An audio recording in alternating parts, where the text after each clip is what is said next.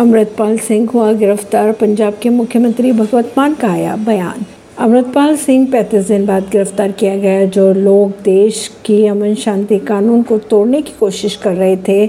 सिर्फ़ उनके खिलाफ कानूनी कार्रवाई की जाएगी। तीन दशमलव पाँच करोड़ पंजाब वासियों का धन्यवाद देता हूँ।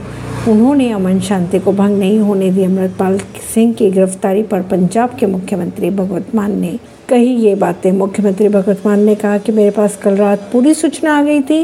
मैं पूरी रात सोया नहीं, मैं हर 15 से 20 मिनट में जानकारी लेता रहा, क्योंकि मैं नहीं चाहता था कि कानून व्यवस्था की स्थिति बिगड़ जाए। 18 मार्च से फरार चल रहा था खालिस्तानी अमृतपाल सिंह, जो कि पंजाब पुलिस ने जिसे रविवार को मोगा ज़िले में गिरफ़्तार कर लिया। वारिस पंजाब दे प्रमुख अमृतपाल को असम के डिब्रूगढ़ जेल भेजा जा रहा है, जहाँ उसके आठ सहयोगी पहले से ही राष्ट्रीय सुरक्षा कानून के तहत बंद है। यानी कि एनएसए के तहत बंद है। पुलिस की अगर माने तो खबरों के अनुसार अमृतपाल सिंह को मोगा जेल के रोडे गाँव में गिरफ़्तार किया गया रोड जनरल भिंडरा वाले का पैतृक गाँव भी है। अमृतपाल ने खुद को भिंडरा वाले दो के रूप में पेश करने की कोशिश की।